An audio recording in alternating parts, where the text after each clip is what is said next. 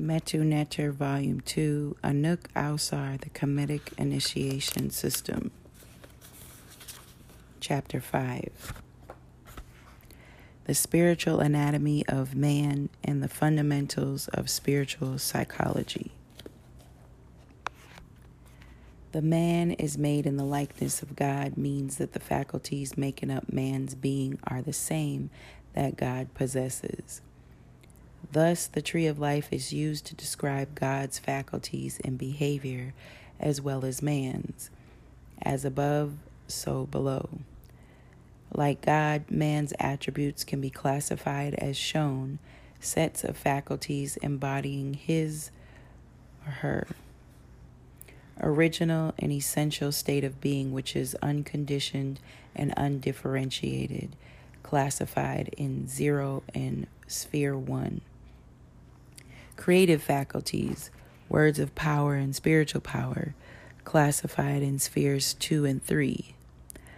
The higher mental faculties, which regulate the mental, utilitarian, logical, and artistic spheres, and action, emotional, and physical energy spheres, classified in spheres 4, 5, and 6 the lower mental utilitarian faculties through which a living is made in the world, classified in spheres 7, 8, and 9. Physical faculties of action, the emotions, physical energies in the physical body, classified in spheres 10. It can be readily seen that only the two lower sets have been developed in all people this is due to the working of evolution. While nature will take man but so far, it is up to man to bring about the awakening and development of the higher three in mankind. This was the work begun by ancient Kemetans but interrupted by the invaders from the north. Man's behavioral faculties, Sphere 10, Geb, the tenth sphere of the tree of life corresponds to the physical and sensory bodies of man. The physical body serves two main purposes. If we recall that the original and essential state of man's being, like God's in undifferentiated energy, matter, and consciousness, and that the purpose of creation is the differentiation of the one being into the infinitude of beings, then it is logical to conclude that there must be a state wherein differentiation is completely achieved. This is physical matter. Man, like God, is therefore one being appearing as many through the differentiating attribute of physical matter. The failure to rise above this illusion of being separate due to identifying oneself with the physical body is the foundation of selfishness and the fundamental cause of man's problems in life. The sensory body is the part of the spirit that endows man with the power of animation. It is the animal dwelling within our being.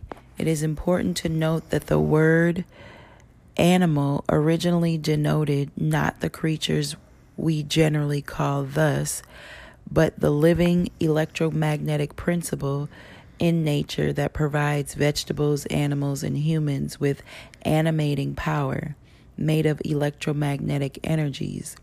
It is the mediator of our sense perceptions, desires, emotions, sensations, and physiological functions not only does it allow movement of the physical body, it is the principle responsible for our psychic movements towards and away from things, our likes, d- dislikes, and the entire host of emotions. That there are animal structures operating in our brain was recently recognized by Western science. We are informed by psychobiology bio, biology that we don't have one, but at least three brains. These brains have not yet achieved integration with each other according to the present point in evolution. Two of these brains influence us to behavior that we share with animals. These are the brain stem or the R complex or reptilian brain and the limbic or mammalian or midbrain. Above these two is the cerebrum, which is the seat of the human intellectual faculties, which have the task of inhibiting the functions of the animal brains. The reptilian brain comprises the lowest portion, the stem of the brain, from the evolutionary perspective. It is the oldest and most primitive part of the brain. Hence, it exerts the strongest influence on our behavior, and it is most difficult to manage. Psychobiologists refer to it as the reptilian brain because it influences us to the type of behavior developed and predominated in reptiles. Although it makes a minor portion of the human brain, it makes up the major size and function in the brains of reptiles. In a group of cells in this complex called the globus pallidus, we find the program for the most primitive form of communication, body language. In reptiles, this form of communication reaches its highest level of complexity and elaboration in the genres that compromise their mating rituals. In humans, it is the source of the gesture that are an integral part of our ability to experience and convey certain emotional states. We are all familiar with the gestures accompanying anger, sexual interest, and arousal depression, communication, deep thinking, etc. In fact, we cannot genuinely manifest these emotions without their corresponding bodily gestures. It is impossible, for example, to stay depressed if instead of maintaining its characteristic facial and bodily slump, we were to stand up straight and breathe deeply from the lower abdomen and made ourselves smile. It is of paramount importance for us to realize that our body is not just influenced by the verbal and graphic symbols and emotions that manifest themselves in our awareness, but also within body gestures generated by the reptilian brain. It is insidious form of communication that tells us how to respond to a given situation without manifesting its message in the spheres of our awareness. In response to situations, the reptilian brain will send a message to the subconscious to get angry, to fight, to flee, to prepare itself for mating, and so on. The subconscious then responds to the corresponding set of bodily gestures in support of the action that will take place. The actual response and elaborated through the limbic portion of the brain. The Kamau understood this quite well in symbolizing the archetype of evil long before Set took this place, in man the serpent Apep and his confederacy of serpents. Influenced by this tradition, the Hebrews made the serpent the prime source of the temptation that caused man's downfall. The woman to whom the serpent spoke Isha and not Eve, if you truly know the Bible, symbolize the subconscious. Of course, the tree from which they were not supposed to eat was the tree of life, and why shouldn't one eat of the knowledge of the God of which will open one's eyes and make one knowing as God? If the Bible claimed that God made man in his own likeness, should not man realize his divinity? These contradictions are easily understood when we realize the fact that errors must creep in when people copy the traditions of others but grasp only the outer form. Yes, serpents can speak to people. Do they several times a day? They do several times a day, inducing them to stare with transfigured passions of hatred or desire, to contort the face and body a scowl here, a sexy dip in the stance or walk there, an atomic bopping of the head to the beat heard yonder, and so on. The limbic division of the brain reaches its full development later on in the evolutionary scheme. It grows over the R complex and covers it like a cap, hence a limbus. This part of the brain is also called the mammalian, the ma- mammalian brain because its highest level of development first appeared among mammals in whom it is the major influence of their behavior. In humans, it is the set of emotional communication, especially the drives for fighting, fleeting, mating, and seeking food. We will see that most Western societies have failed to note the danger of following this part of the brain to control human behavior, especially to the point of being the origin of many social institutions. The Kemetic recognition of the animal influences in man's life is known is shown in their pictorial symbols that mix human and animal forms. Ergo, a hawk-headed human, cow-headed woman, serpent-headed human, etc. As we will see, they have gone beyond the Western understanding of these animal influences and the means of controlling them. The failure to understand and control this part of being places the individual under the control of blind animalistic forces, being guided by pleasure, seeking, and emotions in regards to diet, baiting, justice, economics, government, religion, etc., which, along with selfish, selfishness, is the cause of all the crimes, wars, and suffering in the world. Of great importance, it is the realization that it is to this part of the brain and animal that the majority of people look for the sanctions of their behavior. To the spirituality to the spiritually developed honesty is being in the harmony with how this part of the brain reacts to a situation. It is what generates feelings inside of us. Speaking and acting as you feel according to the unspiritual is insincerity insincerity, honesty, and expressions of truth. Doing otherwise is not transcending the animal part of being, but hypocrisy. Think of it. People who believe thus are the ones in the leading positions of government, religion, education, etc. How do we solve the problems confronting us? It is becoming clear now.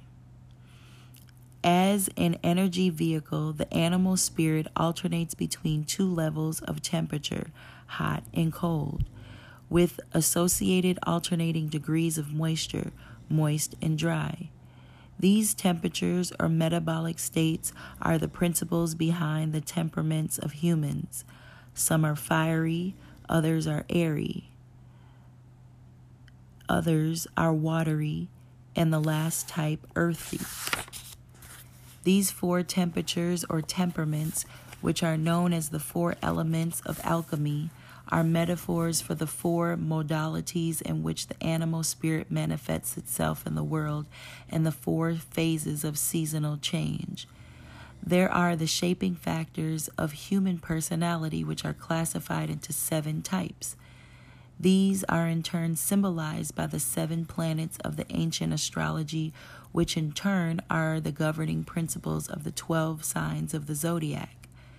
It is important to note that the word zodiac is composed of the root zu, which denotes animals. The animal signs of the zodiac are part of the sophisticated system for categorizing the behavior of the animal spirit in man, and thus responses given that in it is an energy vehicle to the cosmic energies and particles bombarding the earth from outer space, as well as to the things making up the earthly environment. In other words, a lunar influence emanates not only from the moon, but from lunar foods, gems, colors, people, and so on. Astrology is not limited to the study of the influence of planetary bodies on earthly things, but the influence of earthly things on each other through the system of classification outlined in this chapter. It is noteworthy that the while the Western scientists place a great deal of value on the scientific importance of categorizing things according to their intrinsic attributes, they have not come up with a comprehensive classification system for human beings. Even if we ignore astrology's claim that planets and stars exert influence on humans and events, the insight into human nature provided by its system of classification allows for such depth of understanding of each human type that accurate predictions can be made regarding their beha- mode of behavior, illnesses they incline to, and so on, as an integral part of the Kemetic cosmology. Astrology is a unified field of Gestalt system for cross referencing all things and sciences to each other. It would do a great deal for good great deal of good for Western scientists to drop the prejudicial stance that they have adapted towards these ancient black sciences sciences, for they will find in them a fully developed language through which to build the Gestalt they are seeking for the exact sciences. The fire responsible for the solar and martial type quickens their general manner of thinking, speaking, walking, seeking to resolve conflicts, etc. It renders them relatively unsympathetic, domineering, arrogant, hasty, and so on. Their illness inclined to the violent, acute manifestation as opposed to the slow, lingering, chronic types. We can say much more for this type and proceed in like manner for the others, but this is not within the scope of this volume. Insight into the seven types of personality had already been given in the volume one of this series. Readers can discover their personality type by studying the personality correspondences to the deities in chapter 19, pages 272 to 295. It is important to recognize that the fundamental component of your personality is an animal. Glorify and pamper it, and you will be doomed to be its slave. Tame and transcend it, and you will be discovered, and you will discover your true self, a God. A most important point to note about the animating spirit is that it is intrinsically movement.